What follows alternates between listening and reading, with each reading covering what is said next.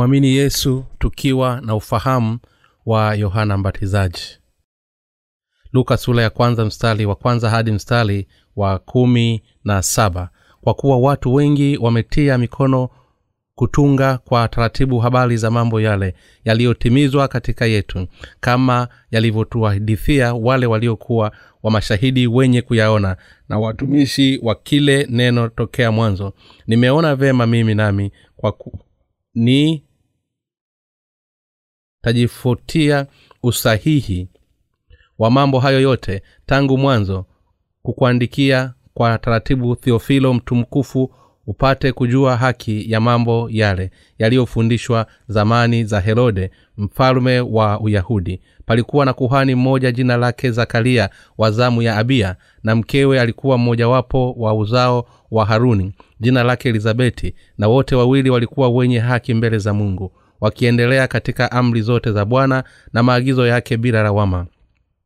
Na walikuwa hawana mtoto maana elizabeti alikuwa tasa na wote wawili ni wazee sasa. Basi ikawa alipokuwa akifanya kazi ya ukuhani katika taratibu za zamu yake mbele za mungu kama ilivyokuwa desturi ya ukuhani kura ilimwangukia kuingia katika hekaru la bwana ili kufukiza uvumba. Na makutano yote ya watu walikuwa wakisali nje saa ya kufukiza uvumba. Akatokewa na malaika wa bwana amesimama upande wa kuume wa madhabahu ya kufukiza. Zakaria alipomwona alifadhaika hofu ikamwingia lakini yule malaika akamwambia usiogope zakaria maana dua yako imesikiwa na mkeo elizabeti atakuzalia mtoto mwanaume na jina lake utamwita yohana nawe utakuwa wa furaha na shangwe na watu wengi watakufurahia kuzaliwa kwake kwa sababu atakuwa mkuu mbele ya bwana. Hata kunywa divai wala kileo naye atajazwa roho mtakatifu hata tangu tumboni mwa mamaye na wengi katika waisraeli atawarejezea kuwa bwana wa mungu wao naye atatangulia mbele zake katika roho ya eliya na nguvu zake ili kuigeuza mioyo ya baba inayoelekea watoto na kuwatia waasi akili za wenye haki na kumwekea bwana tayari watu waliotengenezwa. Ninashukuru kuwa mungu ametupatia chakula kingi cha kiroho nilipitia hapa na pale kukununua ili ku, ku, hakuna mashine ya kudurufu na nikaona watu wengi walikuwa wametingwa wakijaribu kutafuta kitu kitakachowaridhisha walikuwa ni watu maskini kiroho pamoja na kuwa walikuwa wakiishi katika wakati huu ambao ulimwengu huu umejawa vitu vya utajiri walionekana kana kwamba vile watu wanaozunguka jangwani wakitafuta njia ya kuwawezesha kupata bilauli ya maji kwa sababu ya kiu kali. Kwa kweli kimtazamo walikuwa ni watu matajiri wa kimwili nao wa kudunia. Lakini kwa kweli nilipoziangalia nafsi zao nilihisi wakionekana maskini na waliotengwa kwa kuwatazama kwa macho. Yangu walikuwa wamepigwa na umaskini na njaa katika roho zao walikuwa ni watu waliokufa wakifa kwa sababu ya njaa kali ya kiroho. Baada ya kuwaona ndipo nikafikia hatua ya kuitambua maana ya neno la mungu. Mtu hataishi kwa mkate tu bali kwa kila neno litokalo katika kinywa cha mungu. Wakati yesu alipokuwa akijaribu akijaribiwa baada ya kufunga na kuomba kwa siku arobaini. Kitu cha kwanza ambacho shetani alitumia kumjaribu ilikuwa ni chakula. Shetani ibilisi alileta jiwe mbele ya uso wa mungu na akamwambia ikiwa ndiwe mwana wa mungu amuru mawe hayo yawe mikate. Wakati shetani alipomjaribu yesu kwa namna hiyo yesu alijaribu imeandikwa mtu. Hataishi kwa mkate tu bali kwa kila neno litokalo katika kinywa cha mungu na kwa sababu hiyo alimtupilia mbali shetani. Yesu alikuwa akisema kuwa hakuna mtu anayeweza kuishi kwa mkate tu na kwamba wote ni lazima wale neno la mungu ambalo ni mkate wa kiroho. Kisha ale mkate wa kimwili ili kufurahia maisha halisi. Ni lazima tukumbuke kuwa tunaweza kuishi kwa kweli ikiwa tu tunalia neno lote la mungu na kisha kumshukuru mungu kwamba mungu baba ametupa mkate wa kila siku wa kuula katika ulimwengu huu. Tunapaswa kumshukuru mungu baba kwa kiasi gani kwa kutupatia neno lake ili tulile kiroho kwa imani. Hata hivyo siku kama unafahamu jinsi neno la mungu lilivyo la thamani kwako. Tunahitaji kufahamu kuwa kuna watu wengi sana ambao hawawezi kulila neno la mungu pamoja na kuwa wanapenda kufanya hivyo. Ni lazima tufikirie kwamba sisi ni watu tuliobarikiwa mbele za uwepo wa mungu. Hasa tunapowaona watu wanaoshindwa kukila chakula hiki cha kiroho. Ni lazima tushukuru kwa ajili ya neno la mungu. Tunaweza kulila neno la bwana kwa wingi kwa imani katika injili ya maji na roho. Lakini wakristo wengi bado hawawezi kulila neno la mungu kwa imani pamoja na kuwa wanapenda kulila.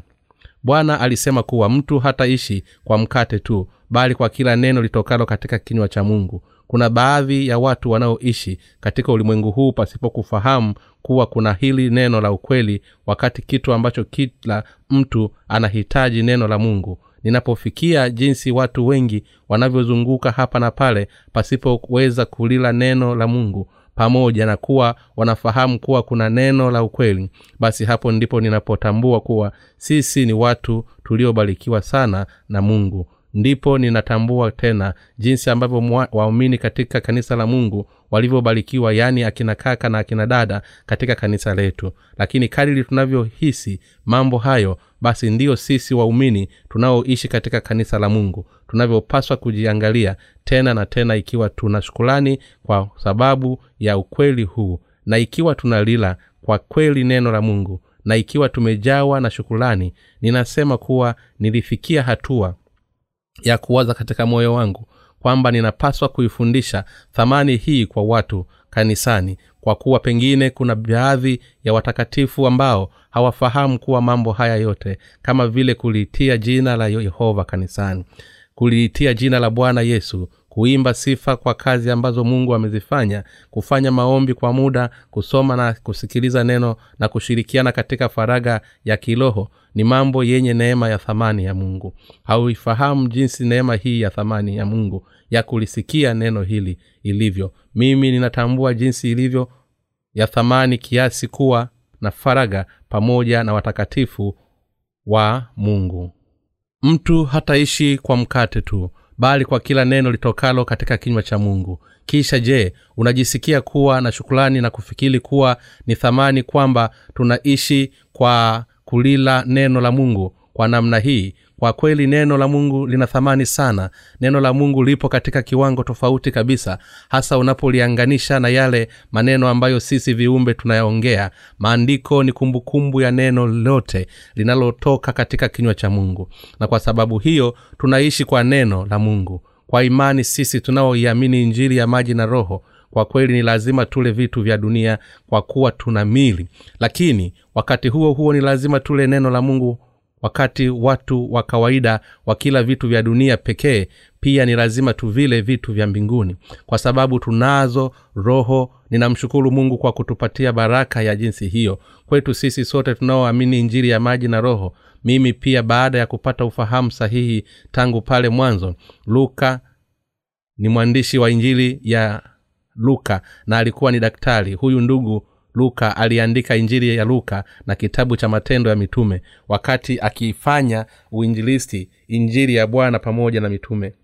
Paulo kwa asili hapo kwanza injili ya luka ni, kat, ni kitabu cha matendo ya mitume vilikuwa ni kitabu kimoja kulikuwa na mtu aliyekuwa akiitwa theofilo ambaye anaonekana hapa na hatujui zaidi kuwa huyu theofilo kwa sasa ni nani. Tunapoangalia katika kitabu cha matendo ya mitume sura ya kwanza aya ya kwanza kinaanza kwa kusema hivi.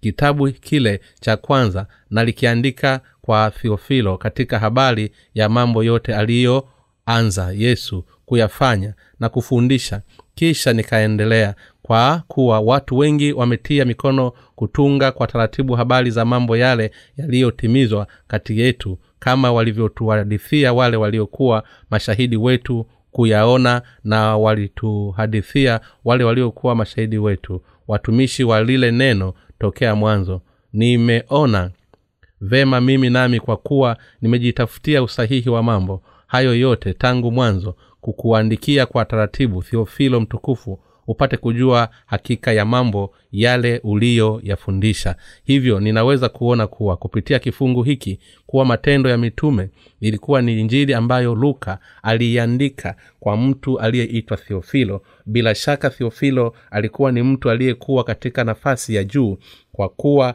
aliitwa thiofilo mtukufu. Na inaonekana kuwa alikuwa amemwamini yesu kuwa ni mwokozi pia. Na tunapoendelea kusoma inaeleza kuwa kwa kuwa watu wengi wametiwa mikono kutunga kwa taratibu habari za mambo yale waliotimizwa kati yetu kama walivyotuhadithia wale waliokuwa mashahidi wenye kuyaona na watumishi wa lile neno tokea mwanzo. Luka sura ya kwanza mstari wa kwanza hadi wa pili.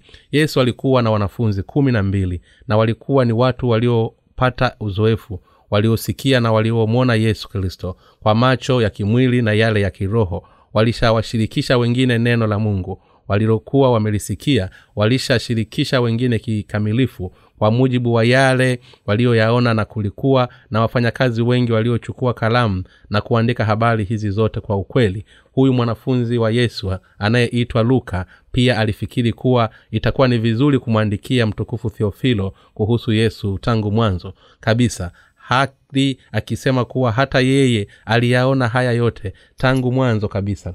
Kwa undani luka anaelezea kuwa alikuwa akifanya hivi ili kufanya mtukufu theofilo kufahamu kuwa uthabiti wa usahihi yale ambayo alikuwa ameyafundishwa. Luka mmoja kati ya wanafunzi wa yesu kristo alianza pia kuandika kuhusu yesu kristo. Kwa wakati ule kulikuwa na watu walio eneza uvumi kuwa mtu aliyomwamini yesu kristo walikuwa wakinywa damu. Walikuwa wakisema kuwa watu waliomwamini yesu ni lazima wawe wanywa damu kwa kuwa walielezea kuwa walikuwa wakiishi kwa kunywa damu. Luka aliandika maneno ya kukanusha ili kuufuta uvumi kama ule ambao haukuwa na maana. Luka alikuwa akisema kwa kweli wakristo hawanywi damu wanachofanya ni kuikumbuka damu ya yesu kristo iliyomwagika hapa duniani kwa kutumia divai kwa hivyo ilipotokea mtu akachafua ukweli kuhusu yesu kristo kwa kuandika maovu na wakati tulipokuwa na maandiko ya watu waovu yaliyokuwa yameandikwa ili kuwadhulu wakristo wa kanisa la kwanza luka aliwaandikia watu waliomwamini mungu kikamilifu. Neno kuukana uongo huo luka alithibitisha kuwa madai ya uongo yaliyokuwa yametolewa hayakuwa ya kweli. Kisha akatuma maelezo ya kweli kwenda kwa mtu waliokuwa wakiwachafua watoto wa yesu kristo. Na watu maarufu katika ngazi za juu luka alifanya hivi ili kuwalinda watu waliokuwa katika ngazi za juu za kiserikali. Kutosoma maneno yaliyokuwa yameandikwa na wale waongo ili wasije wakayaamini kisha wakawatesa wana wa imani. Watu wengi wanaweza kuwa na dhana na mawazo potofu. Kulikuwa na watu wakati huo ambao waliamini juu ya huo uvumi wa uongo usio na maana. Neno uovu ambalo lilikuwa likitapakaa katika huo ni kwamba watu waliokuwa wakimwamini yesu kristo waliishi kwa kunywa damu za watu. Hivyo wanaeneza uvumi wa uongo. Walikuwa wakidai kuwa wakristo wote wauawe kuna msemo wa zamani unaosema kuwa kalamu ina nguvu kuliko upanga. Hivyo watu walikuwa wakimwamini yesu walikana shutuma hizo kwa neno. Kwa kawaida watu wanaamini kitabu chochote hasa pale wanapokisoma na hii ndiyo sababu luka aliandika kitabu hiki kwenda kwa ofisa wa juu aliyeitwa theofilo. Kama ilivyokwisha kusemwa hapo kwanza mtu aliyeitwa mtukufu theofilo anaonekana alikuwa ni mtu aliyemwamini yesu kristo pengine hii ndiyo sababu luka mwanafunzi wa yesu kristo alifikiri kuwa itakuwa ni vizuri ikiwa ataandika barua ya kina kuhusu yesu kristo tangu mwanzo kabisa na kwa kuzingatia vitu vya msingi kama alivyofahamu.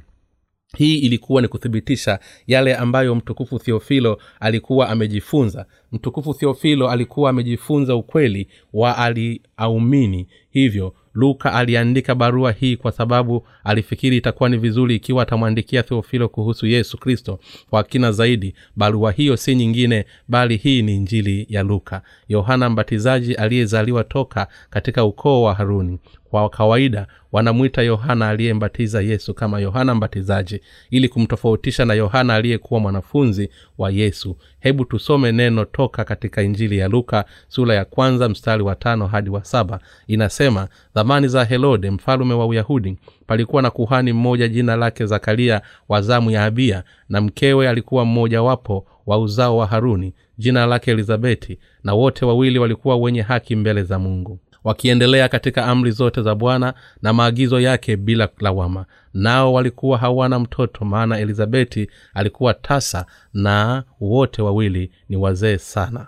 Luka sura ya kwanza mstari wa tano hadi mstari wa saba. Hii ni habari toka kwa mfalume herode wa israeli. Luka anaandika habari za msingi kuhusu kuzaliwa kwa yohana mbatizaji kwa kina tangu mwanzo na kulikuwa na kuhani mmoja katika zamu ya abia na jina lake alikuwa akiitwa zakaria na mke wake aitwa elizabeti andiko linasema na wote wawili walikuwa wenye haki mbele za mungu wakiendelea katika amri zote za bwana na maagizo yake bila lawama. Zamu ya abia inatokana na katika ukoo wa haruni kuhani mkuu. Hebu tuangalie juu ya habari za ukoo wa yohana mbatizaji. Zamu ya ukuhani wa ukoo wa haruni zimeorodheshwa katika mambo ya nyakati wa kwanza sura ishirina nne. Hebu tuangalie pamoja andiko linasema na zamu za wana wa haruni ni hizi wana wa haruni nabab na abihu na eliazari na ethomari. Lakini hao nabodi na abihu walikufa kabla ya baba yao wala hawakuwa na watoto.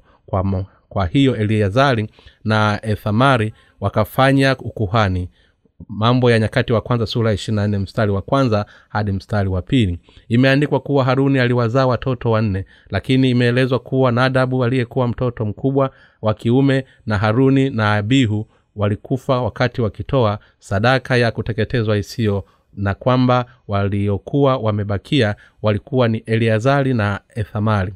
Hao waliupokea ukuhani na wakafanya kazi ya kutoa sadaka ya kuteketezwa kwa mungu walifanya kazi hii na baada ya hapo yakaonyeshwa majina ishirini na nne ya wajukuu wa haruni kwanzia ile aya ya sita naye shemaya mwana wa nethaneli mwandishi aliyekuwa wa walawi akawaandikia mbele yao mfalume na mbele ya wakuu wa sadoki kuhani wa ahimeleki mwana wa biathari na wakuu wa mbali za baba za makuhani na za walawi. Akatwaliwa na eliazari mbali mmoja ya baba na mmoja akatwaliwa kwa thamari kula ya wanza ikamtolea yehoarivu na ya pili yehodaya na ya tatu halimu ya nne siolimu ya tano malikia sita miamini ya saba hakosi ya nne abia ya kumi mbili ya kimu ya kumi na tatu hupa ya kumi na nne kumi na saba hezila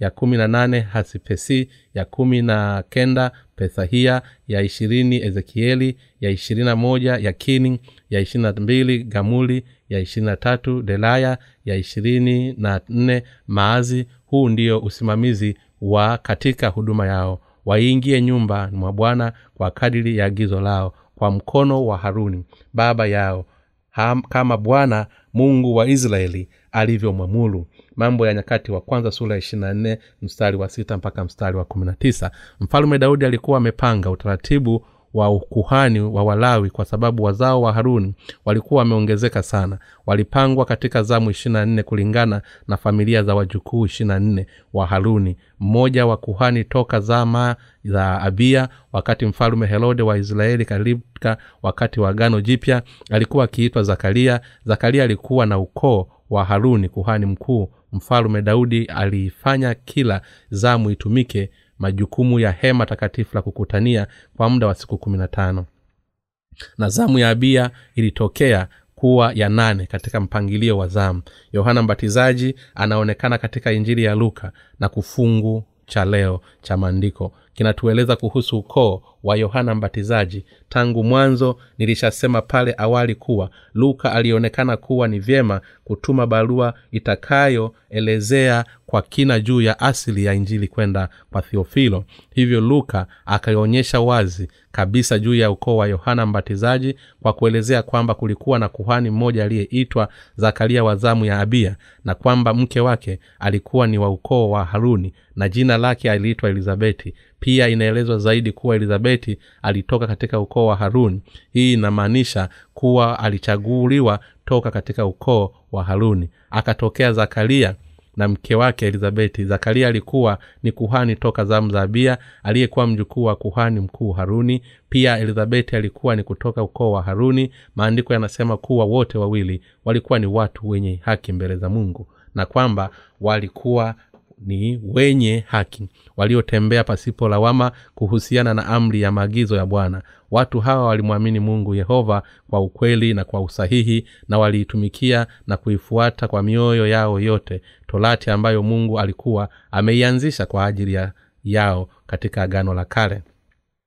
Agano la kale linasema kuwa watu wa mungu walipaswa kutoa sadaka ya upatanisho kwa ajili ya dhambi za mwaka mzima kwa kumchinja mbuzi na wao walifuata sheria hii bila lawama. Maandiko yanaelezea hakuna mwenye haki hata mmoja. Walumi sura ya tatu mstari wa kumi maandiko yanaelezea kuwa hakuna mwenye haki hata mmoja isipokuwa tu kwa mtu aliyepokea ondoleo la dhambi. Kwa kumwamini yesu ndani ya sheria ya uzima lakini watu hawa wawili waliitwa wenye haki pamoja na haya yote. Hii inamaanisha kuwa hata wakati wa agano la kale watu hawa wawili waliamini kuwa masihi atakayekuja kama mwana kondoo wa sadaka ya kuteketezwa kama mungu alivyoahidi atawapatia ondoleo la dhambi kwa kuzichukua dhambi katika mwili wake na kwa kufa kwa haki. Hivyo ndivyo walivyoweza kuwa wenye haki mbele za mungu. Kifungu cha leo kwa maandiko kinaelezea kuwa walikuwa ni wenye haki wakitembea katika amri na maagizo yote bila lawama. Walikuwa ni wenye haki katika mwenendo wao harisi na si katika maneno yao tu. Maandiko yanasema nao walikuwa hawana mtoto maana elizabeti alikuwa tasa na wote wawili ni wazee sana basi ikawa alipokuwa akifanya kazi ya ukuhani katika taratibu ya zamu yake mbele za mungu kama ilivyokuwa desturi ya ukuhani kule ilimwangukia kuingia katika hekalu la bwana ili kufukiza uvumba na makutano yote ya watu walikuwa wakisali nje ya saa ya kufukiza uvumba. Akatokea maraika wa bwana amesimama upande wa kuume wa madhabahu ya kufukiza. Zakaria alipomwona alifadhaika hofu ikamwingia lakini yule malaika akamwambia usiogope zakaria maana dua yako imesikiwa na mkeo elizabeti atakuzalia mtoto mwanaume na jina lake utamwita yohana nawe utakuwa na furaha na shangwe na watu wengi watakufurahia kuzaliwa kwake. Luka sura ya kwanza mstari wa saba hadi kumi kama unavyoweza kuona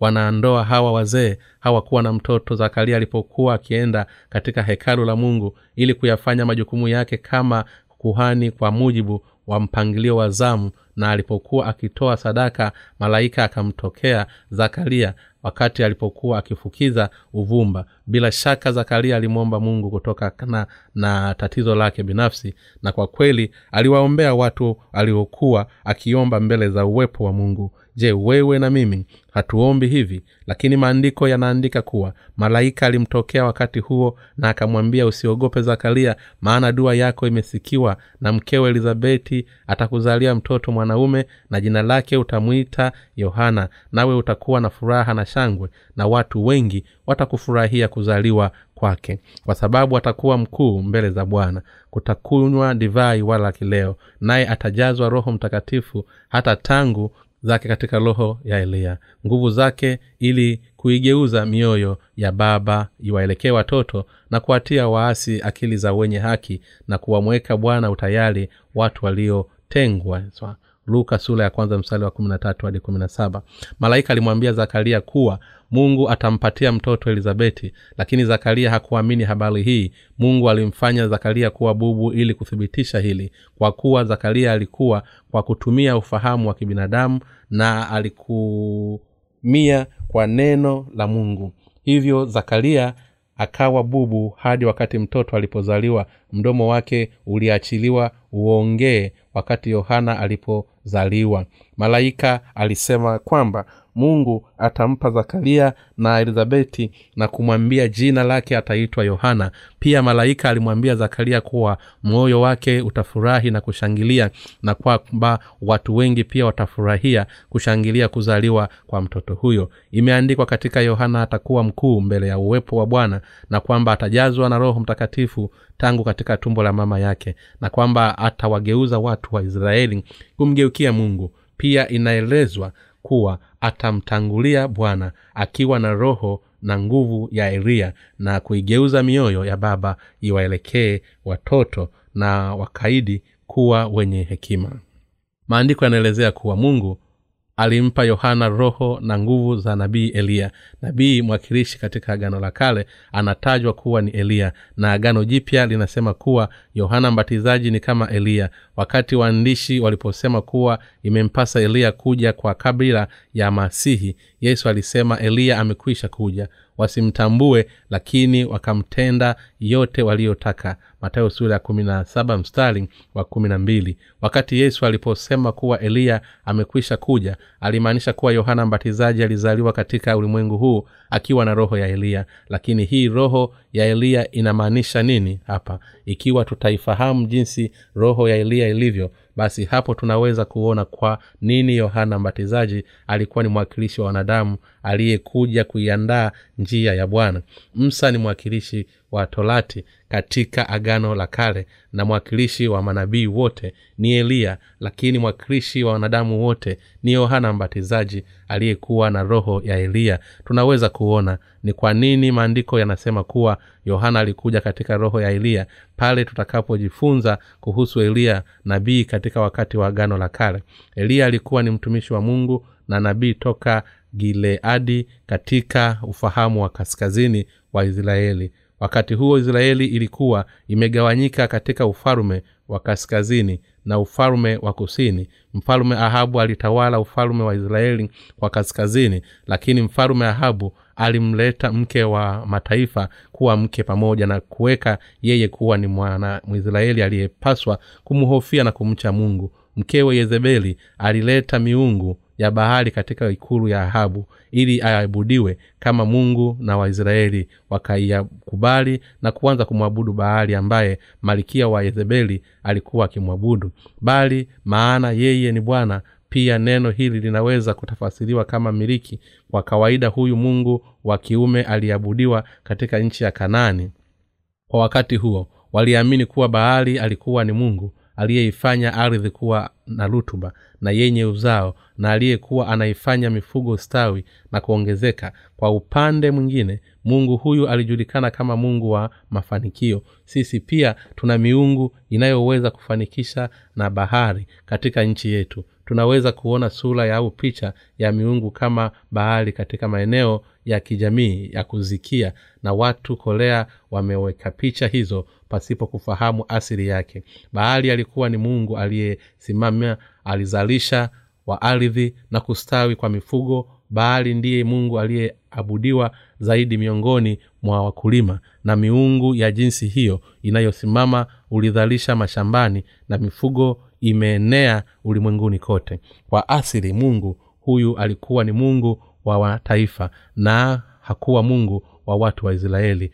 Ma, wa mataifa walimleta huyu mungu baali kisha wakafanya sura inayofanana naye wakaiabudu kisha wakaomba baraka za mafanikio katika kila kitu. Waliomba vitu tafadhali naomba unipe watoto tafadhali naomba ufanye mazao yangu yawe mengi. Kwa namna yoyote ile yezebeli marikia wa mfalume ahabu alileta miungu ya jinsi hiyo katika nchi ya israeli. Mara ya kwanza yezebeli alimwabudu baali na watumishi wake wa kike. Kwa kweli nguvu ya marikia ni kubwa sana kuliko unavyofikiri. Kuna msemo unaosema hivi ni wanaume ndio wanaosukuma ulimwengu lakini ni wanawake ndio wanaosukuma wanaume hao. Ikiwa mwanaume ni kichwa basi mwanamke lazima atakuwa ni shingo. Kichwa kinazunguka upande huu na upande ule wakati shingo inazunguka upande huu na ule. Ikiwa shingo haitaki kuzunguka basi kichwa hakiwezi kufanya lolote.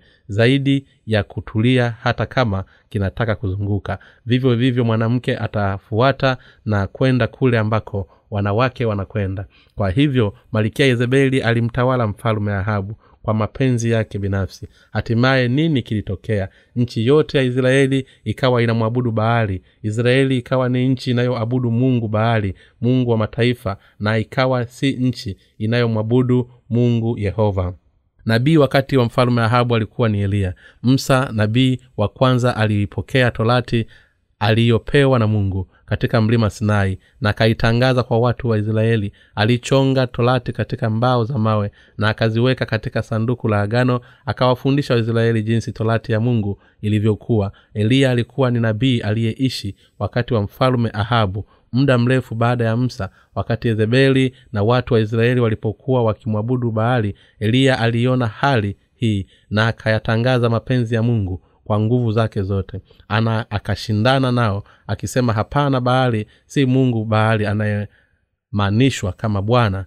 Ni miungu na si mungu wa kweli. Kumwabudu bahari ni dhambi kubwa mbele za yehova. Lakini yezebeli na watu wa israeli waliendelea kufanya dhambi na kumwita mungu bahari lakini eliya angeliweza kushindana na maelfu hao.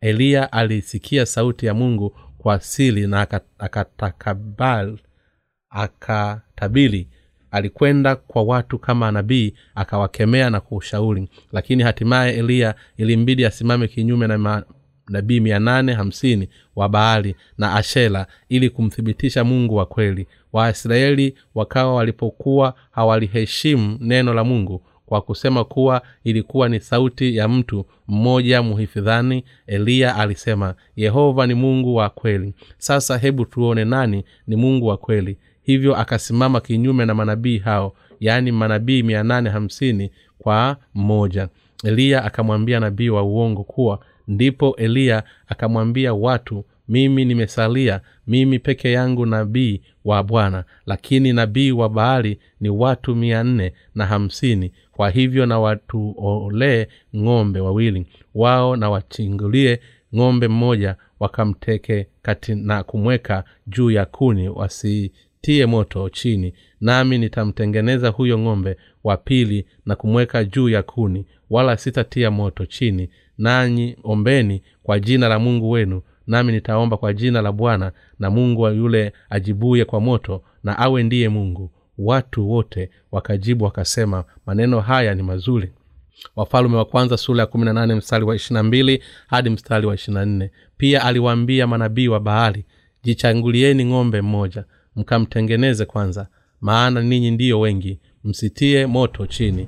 Hivyo hivyo basi manabii wa bahari walianza kwanza kumwandaa huyo ng'ombe wa sadaka na wakalia moja kwa moja bahari o oh, bwana wetu. Bahari walipoona kuwa hakuna dalili zozote walijikatakata huku wakimwita bahari lakini hakukuwa na dalili ya bahari kujibu pamoja na kuwa walilia kwa sauti hadi jioni. Maji yalikuwepo pale na yule ng'ombe dume aliyekuwa amechinjwa kama sadaka alikuwa yuko pale hajaguswa. Eliya aliona haya yote na akawambia iteni kwa sauti kwa kuwa yeye ni mungu pengine amelala na ni lazima aamshwe. Hivyo walijikata na kutembea kizunguka shimo na wakalia kwa sauti bila msaada. Kisha eliya akamwambia watu wote nikaribieni mimi akaitengeneza madhabahu ya bwana iliyokuwa imevunjwa kwa mawe kumi na mbili. Kisha akafanya mfereji kuizunguka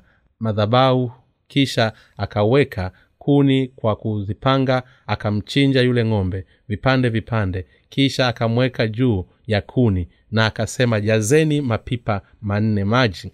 Kisha yamwageni juu ya sadaka ya kuteketezwa na kuni. Hivyo maji yakamiminika kuizunguka madhabahu pia akaujaza maji ule mfereji. Kisha eliya akaomba unisikie e bwana unisikie ili watu hawa wajue ya kuwa wewe bwana ndiwe mungu na ya kuwa wewe umewageuza moyo wakurudie. Kisha moto wa bwana ukashuka toka mbinguni ukayaunguza yale maji yaliyokuwa katika ule mfereji wakati akiomba. Kisha ule moto ukaiteketeza ile sadaka ya kuteketezwa pamoja na kuni na mawe ya ile madhabahu. Huku waisraeli wote wakiangalia ni hadi pale eliya alipoinyoosha kazi ya mungu. Kwa namna hii ndipo watu wa israeli walipotambua kuwa yehova ni mungu wa kweli anayefanya sisi tufanikiwe na watoto wetu na anayefanya vyote vifanikiwe. Mungu ni mungu wa kweli. Pekee mioyo ya watu wa israeli ilitubu na ikarudi mbele ya uwepo wa mungu. Maandiko yanaelezea hilo katika injili ya luka sura ya kwanza mstari wa kumi na sita hadi kumi na saba kwamba na wengi katika waisraeli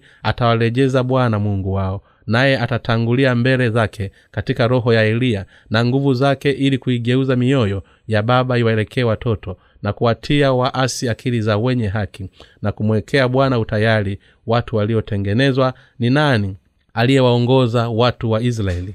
Kwa nguvu mbele za uwepo wa mungu kwa kweli isaya na ezekieli walikuwa ni manabii wakuu lakini nabii aliyewaongoza watu hawa kwa nguvu alikuwa ni eliya ni eliya ndiye aliyewatia waasi akili za wenye haki. Akawaongoza waisraeli kuyafahamu mapenzi ya mungu na akawafanya kufahamu jinsi mapenzi ya mungu yalivyo. Maandiko yanasema kuwa yohana mbatizaji ambaye ni mkuu kati ya wanadamu wote ambaye ni mkuu kati ya wote aliozaliwa na wanawake ndiye atakayeifanya kazi hii na siyo miungu fulani. Hii ndiyo sababu luka mwanafunzi wa yesu kristo amezungumziwa juu ya kuzaliwa kwa yohana mbatizaji. Kwa umuhimu na akaeleza kuwa yohana mbatizaji alizaliwa akiwa na roho ya eliya tunapoangalia injili ya mathayo sura ya kumi na moja inasema kuwa yohana mbatizaji ni mkuu miongoni mwa wazaliwa wa wanawake. Hebu tusome toka katika injili ya matayo sura ya kumi na moja mstari wa kumi hadi kumi na nne inaeleza huyu ndiye aliyeandikwa haya tazama mimi namtuma mjumbe wangu mbele ya uso wako atakayeitengeneza njia yako mbele yako. Amini nawambieni hajaondokea mtu kati ya wazao wa wanawake aliye mkuu kuliko yohana mbatizaji. Walakini ndiye aliye mdogo katika ufalume wa mbinguni ni mkuu kuliko yeye tangu siku za yohana mbatizaji hata sasa ufalume wa mbinguni hupatikana kwa nguvu nao wenye nguvu wauteka kwa maana manabii wote na torati walitabiri mpaka wakati wa yohana na ikiwa mnataka kukubali yeye ndiye eliya atakayekuja. Mungu aliahidi katika kitabu cha maraiki katika agano la kale kuwa atamtuma mtu kama eliya. Malaki sura ya nne mstari wa tano mungu alisema kuwa atamtuma mtu ambaye atawaongoza watu wengi kumwendea mungu. Kisha mungu akalitimiza neno hili la ahadi. Mungu huyu mtu ambaye mungu alimwahidi ni yohana mbatizaji. Bwana alisema na ikiwa mnataka kukubali yeye ndiye eliya atakayekuja. Matayo sula kumi na moja mstari wa kumi na nne. Watu wengi katika agano la kale walimsubiri sana eliya atakayekuja. Kadili walivyokuwa wakimngojea masihi pia walikuwa wakimngojea eliya atakayewaongoza kwenda kwa masihi. Kisha yohana mbatizaji alizaliwa mwanzoni kabisa mwa kipindi cha agano jipya. Yohana mbatizaji alizaliwa hapa ulimwenguni katika roho ya eliya na bwana alimwandaa yohana mbatizaji kwa ajili ya wenye dhambi ili aweze kuwarudishia wengi kwenda kwa mungu na hivyo kuwakomboa toka katika hali ya dhambi.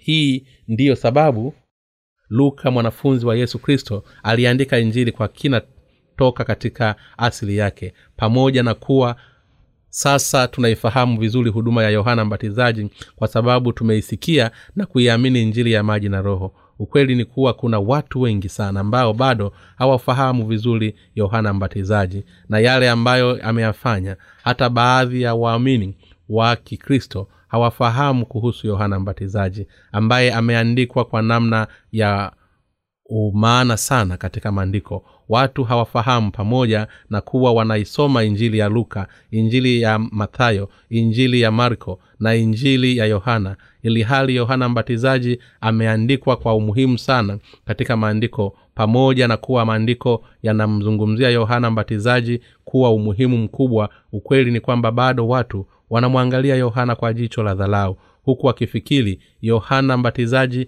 ni mmoja tu wa manabii wa watumishi wa mungu.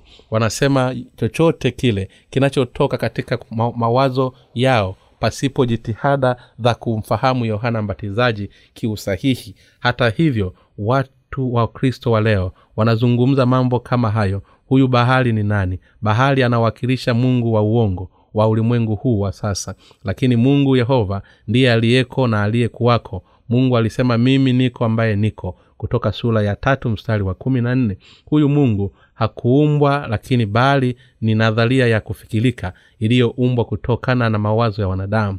Wanadamu wanazifanya nadharia zao kuwa ni kitu chao cha kuabudu. Ili kupata mafanikio nadharia hizo zimeandikwa toka katika viumbe vilivyoumbwa na mungu na vitu hivyo ni miungu na nadharia hizo ndiyo dini za ulimwengu mungu wetu ni nani?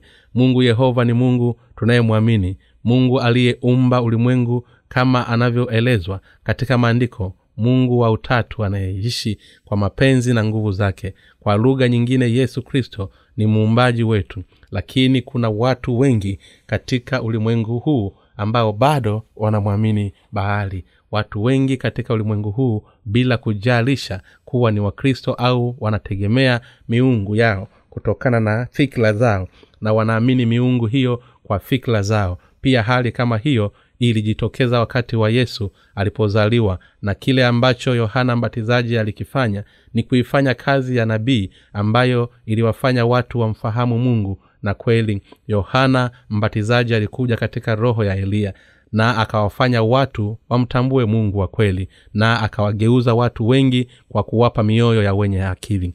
Ni nani aliye mungu wa kweli mwenyewe? Mungu wa kweli. Je mungu aliyetuokoa toka katika dhambi ni mungu wa kweli au ni mungu ambaye hawezi kumwokoa hata mtu mmoja toka katika dhambi? Ndiye mungu wa kweli. Ukweli ni kuwa mungu ambaye hawezi kuokoa hawezi kamwe kuwa mungu wetu pamoja na hayo kuna wakristo wengi ambao wanamwita baali kuwa ni mungu wao pamoja na kuwa wanaliitia jina la mungu yehova kwa midomo yao. Baadhi ya watu wanaelezea kuwa kumwamini baali ni kutengeneza aina fulani ya sura na kisha kuiabudu. Lakini ukweli ni kwamba baali anaweza kuwa ni sura ya shughuli yoyote.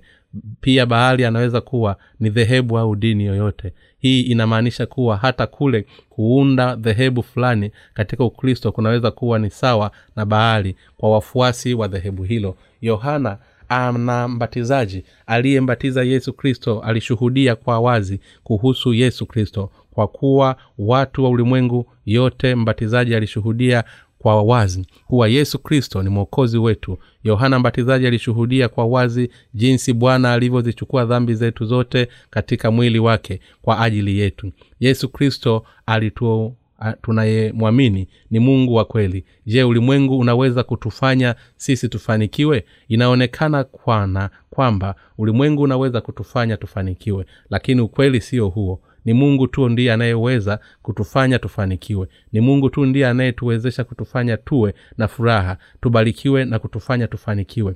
Mungu yehova ndiye anayetuongoza katika maisha yaliyobarikiwa na anatufanya tuishi kwa furaha ya kweli. Hakuna miungu yoyote inayoweza kuifanya hayo. Mungu tunayemwamini ni yesu kristo. Yeye ni mwokozi wetu. Tunapoangalia kuna waumini wengi wa kikristo katika nyakati hizi lakini haja yao haiko kwa mungu bali haja yao zipo katika baadhi ya watu kwa baadhi ya madhehebu na kwa baadhi ya sasi pamoja na kuwa wanamwamini yesu kristo wanafikiri kuwa wanaweza kubarikiwa ikiwa wataabudu hiyo na kwamba watafanikiwa sana ikiwa watashikilia hiyo. Nikizungumza kiroho kufanya hivyo ni sawa kabisa na kuabudu miungu na kuabudu roho chafu. Mioyo yao ipo katika biashara ipo katika madhehebu yao na hata kwa baadhi ya watu pamoja na kuwa wanamtamka kwa midomo yao bwana bwana bwana nilisema kuwa neno bahari linamaanisha bwana. Wao husema bwana bwana kwa viumbe badala ya kumwita mungu kuwa ni bwana pia wanatafuta baraka toka kwa viumbe ambavyo mungu aliviumba. Lakini bahari ambaye ametengenezwa na mwanadamu anaweza kwa kweli kuwafanya waisraeli kubarikiwa je ni kweli kuwa bahari aliufanya ulimwengu huu kubarikiwa? Bali hakuweza kumfanya mtu yeyote kubarikiwa. Bali asingeliweza kuufanya ulimwengu huu kubarikiwa. Bali alijifanya kuwa anasaidia watu na badala yake aliwaonyonya na kuwafanya waanguke kuzimu. Hakuweza kufanya watu wamwabudu yeye kuwa ni furaha hata mwisho. Pamoja kuwa inaonekana kana kwamba bahali anawabariki ukweli ni kuwa hatimaye anawaongoza kwenda katika moto wa kuzimu. Miongoni mwa waumini wa kristo wa leo basi wale ambao hawajapokea ondoleo la dhambi wanaye bahali kuwa ni bwana wao pamoja na kuwa wanajifanya kumuita bwana bwana kama nilivyosema kuwa neno bali linamaanisha kuwa ni mzigo basi ni kweli kuwa neno hilo linamaanisha kuwa kile kile kwa watu wanao moyo wa udanganyifu ndani ya mioyo ya wanadamu na wakristo. Ninasema kuwa wakristo wa siku hizi wana mioyo ya kuvihisia vitu wakipima na kuchunguza jinsi vitu katika ulimwengu huu vinavyoweza kuwatumikia au jinsi madhehebu yanavyoweza kuwatumikia na, na kadhalika. Wanafanya hivyo badala ya kuwa na imani ya kweli kwa mungu anayebariki. Mungu ndiye bwana wetu na ni mungu tu ndiye anayeweza kutupatia baraka za mbinguni. Ni mungu yehova tu ndiye anayeweza kutubariki. Ni mungu yehova tu ndiye anayeweza kufanya haya. Je unaamini mungu ndiye bwana wetu pekee? Ni kitu gani ambacho yohana mbatizaji alikifanya katika ulimwengu huu kazi ya yohana mbatizaji ilikuwa akiwashuhudia watu wote kuwa yesu kristo tu ndiye mwokozi wetu na akawafanya watu wafahamu jinsi yesu alivyoziondoa dhambi dhambi za ulimwengu. Yohana mbatizaji ndiye jinsi yesu kristo alivyozichukua dhambi zetu na jinsi tunavyopaswa kumwamini yesu kristo ili kufanyika watoto wa mungu na jinsi tunavyopaswa kuamini ili kupokea baraka za mbinguni. Miongoni mwa wale wanaosema wanadamu yesu ukweli ni kuwa kuna watu ambao wanamwabudu bahari. Wale wakristo wasio na roho mtakatifu katika mioyo yao ndiyo hao wanaomwabudu huyu mungu bahari. Watu wote ambao hawajapokea ondoleo la dhambi ndio wale ambao wanamwabudu bahari watu wote ambao bado hawajapokea ondoleo la dhambi ndio wale ambao wanamwabudu baali. Wanamwita bwana bwana lakini hawajali kile ambacho bwana anakisema. Wao wanaomba tu kwa mungu wakiwa na moyo jasili hali wakiomba baraka na wanapenda kusikiliza kitu chochote toka kwa mungu. Mungu ni mwenye hakima anayetuelezea mambo yote kupitia neno na jinsi tunavyoweza kupokea baraka na juu ya kipi ni sahihi na kipi ni kibaya. Yeye pia ni mungu aliye hai anatuongoza kwa neno lake hatua kwa hatua na anawapatia watu akili za wenye haki. Anawapatia upendo wa kibaba kwa watoto wanaoamini mungu wetu yupo hai na anatuongoza katika njia ya haki na anatuzungumza nasi kupitia kanisa na kwa kupitia watangulizi katika imani. Lakini watu wanafikiri kuwa mungu asiye na wa kweli baali au utajiri wa mali unaweza kuwapatia furaha lakini ukweli ni kuwa baali hawezi kuwapatia watu furaha wakati ambao waisraeli wote walipomgeukia baali na kumwabudu. Nabii eliya alithibitisha kuwa nani ni mungu wa kweli na aliwageuza waasi kuwa wenye akili za wenye haki. Ni nani aliyekuwa kiongozi mkuu kama huyu alikuwa ni eliya atakayekuja na ambaye si mwingine bali ni yohana mbatizaji. Maandiko yanasema kuwa yohana mbatizaji atawaongoza watu wote kwenda kwa yesu kristo na kwamba watu wote watakuja kumwabudu yesu kristo kwa kupitia ushuhuda wake. Bibilia inasema kuhusu hili haikutakuwa sentesi kali ikiwa nitasema kuwa wokovu wako utakuwa mbali sana ikiwa utakuwa haufahamu vizuri yale ambayo yohana mbatizaji ameyafanya. Watu wanaokwenda huku na huko wakisema fulani na fulani ni wazushi na kwamba watu wasiopeleka neno la mungu kuwa ni wenye kujivunia hali wakiwa hawafahamu lolote kuhusu ukweli. Basi ni hakika kuwa watu wa jinsi hiyo hawawezi kupokea ondoleo la dhambi yohana mbatizaji alikuwa ni mtu aliyekuwa kama eliya bila shaka umeona jinsi luka alivyoongezea kwa kina huku yohana mbatizaji toka katika chanzo chake si ndivyo? Luka alithibitisha kuwa yeye aliyezaliwa akiwa na nguvu ya roho ya eliya ni yohana mbatizaji. Maandiko yanathibitisha kwa kina kuwa yohana mbatizaji katika maeneo mbalimbali mbali tena na tena. Je unaamini kuwa yohana mbatizaji ndiye eliya kifungu cha maandiko ya leo kinaeleza naye yohana mbatizaji atatangulia mbele zake katika roho ya eliya na nguvu zake ili kuigeuza mioyo ya baba iwaelekee watoto na kuwatia waasi akili za wenye haki na kumwelekea bwana utayari watu waliotengenezwa. Yohana mbatizaji alimshuhudia yesu kristo kwa ulimwengu aliwashuhudia watu kuwa yesu kristo ni mungu wa kweli na akawafanya watu wamgeukie bwana. Aliwafanya watu wengi kupokea baraka za kweli. Yohana mbatizaji aliandaa huduma yake kwa watu waliokuwa wakiamini katika haki ya mungu na akafanya kazi ya kuwarudisha katika ulimwengu wa wenye haki.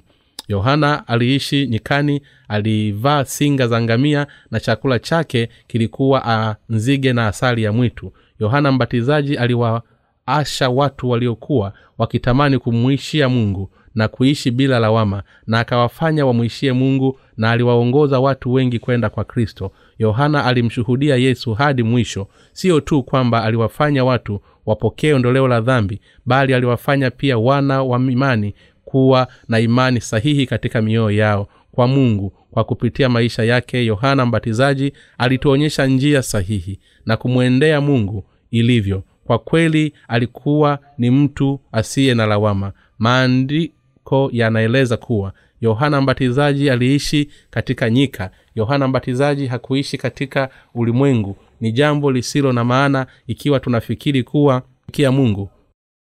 Hali tukiwa tunachanganya na ulimwengu huu katika fikira zetu. Pia haileti maana kuvitazama vitu vya ulimwengu huu kwa kina na kuvikubali huku tukisema kwa midomo yetu kuwa tunamwamini mungu.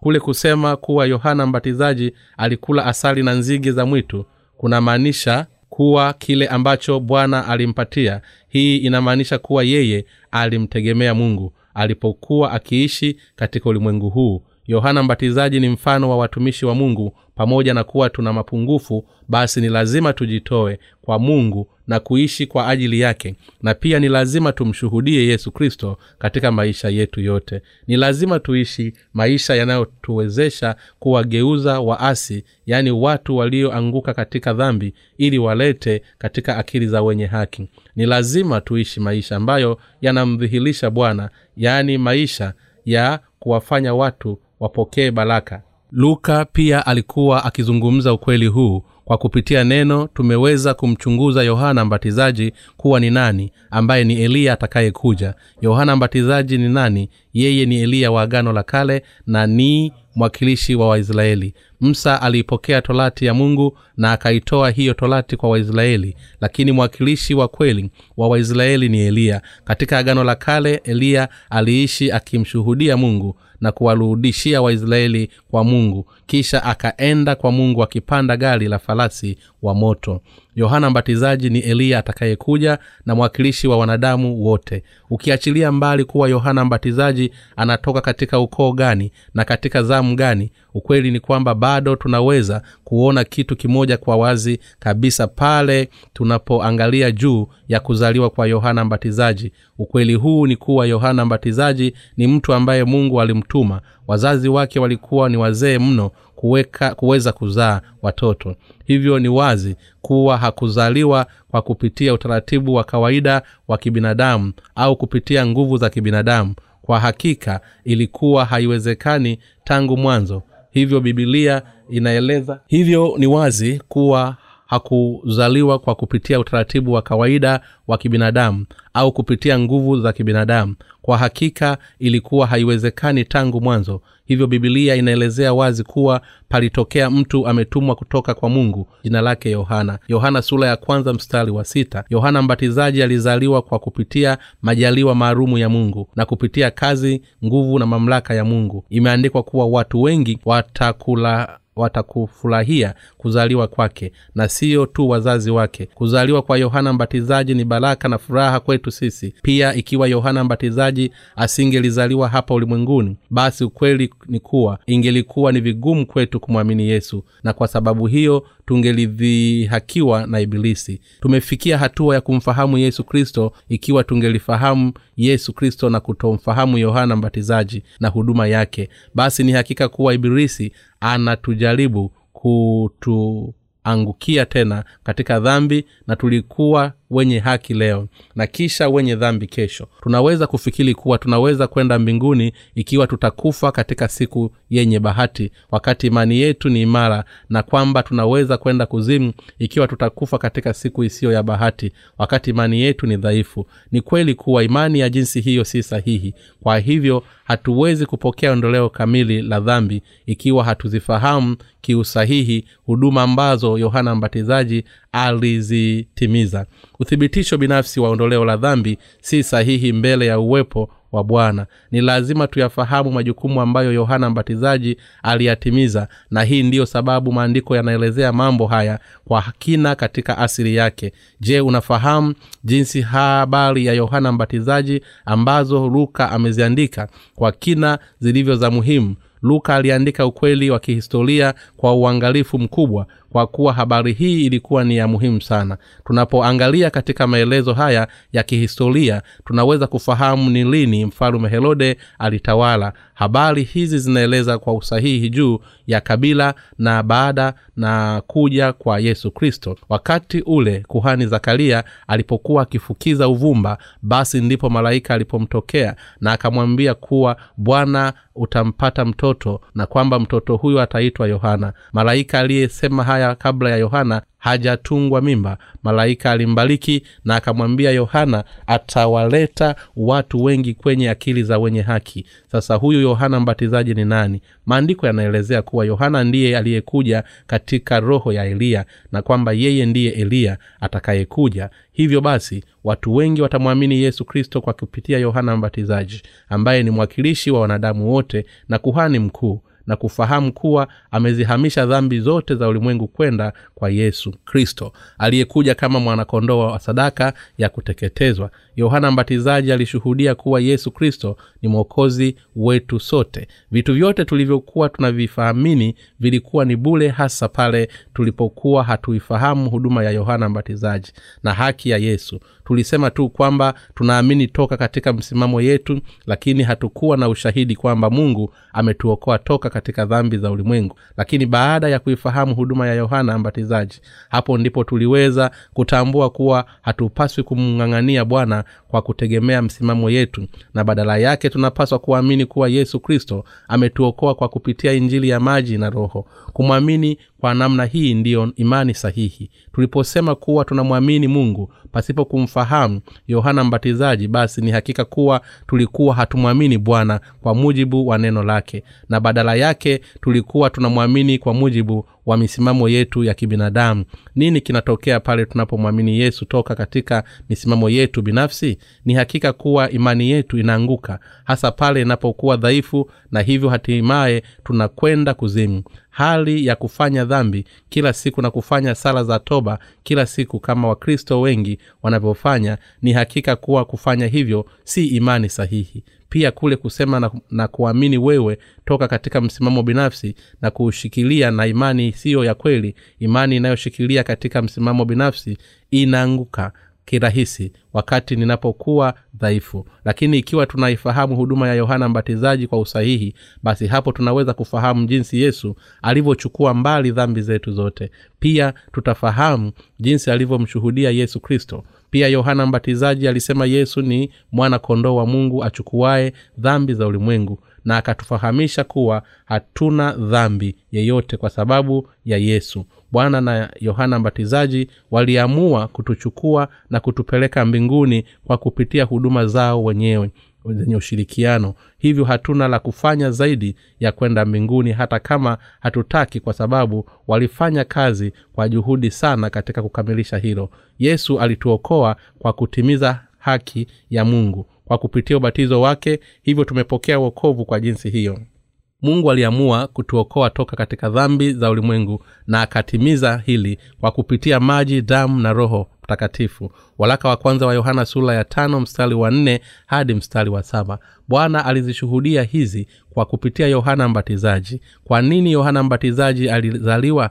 Yohana mbatizaji alizaliwa hapa ulimwenguni ili kumshuhudia yesu kristo ili awafanye watu wawe wenye haki kuithibitisha katika aliyoifanya yesu kristo kuonyesha kuwa yesu ni mungu wa kweli kushuhudia kuwa yesu ni mungu wa kweli aliyeumba ulimwengu na kwamba yeye ni bwana aliyewaokoa wanadamu wote. Ni yesu ndiye aliyezitowesha mbali dhambi za wanadamu wote kikamilifu na ndiye aliyewaumba. Yohana mbatizaji alikuja hapa ulimwenguni ili kuushuhudia ukweli huu wote. Kwa kweli ninamshukuru bwana aliyekuja kwetu kwa kupitia injili ya maji na roho. Ninafikiri yale ambayo tunapaswa kuyafanya wakati tunaendelea kuishi huko mbeleni ni lazima tuwarudishe watu wengi kuja katika akili za wenye haki na kuishi maisha yanayomshuhudia yesu kristo. Na kisha kushuhudia kwamba yesu ni mungu wa kweli na kwamba ndiye pekee aliyezibeba dhambi zote za ulimwengu bibilia inatueleza haya ninawatakia ninyi nyote kuishi maisha ya ushuhuda kama yohana mbatizaji. Kwa kweli ninataka ninyi nyote mpokee baraka kwa msaada wa mungu na kisha muendelee kuishi maisha yenu mkiwa mawahubili maisha yenu yote. Mungu wa mbinguni akubariki. Amen. Omba kitabu cha bule katika tovuti ya www bjnewlife org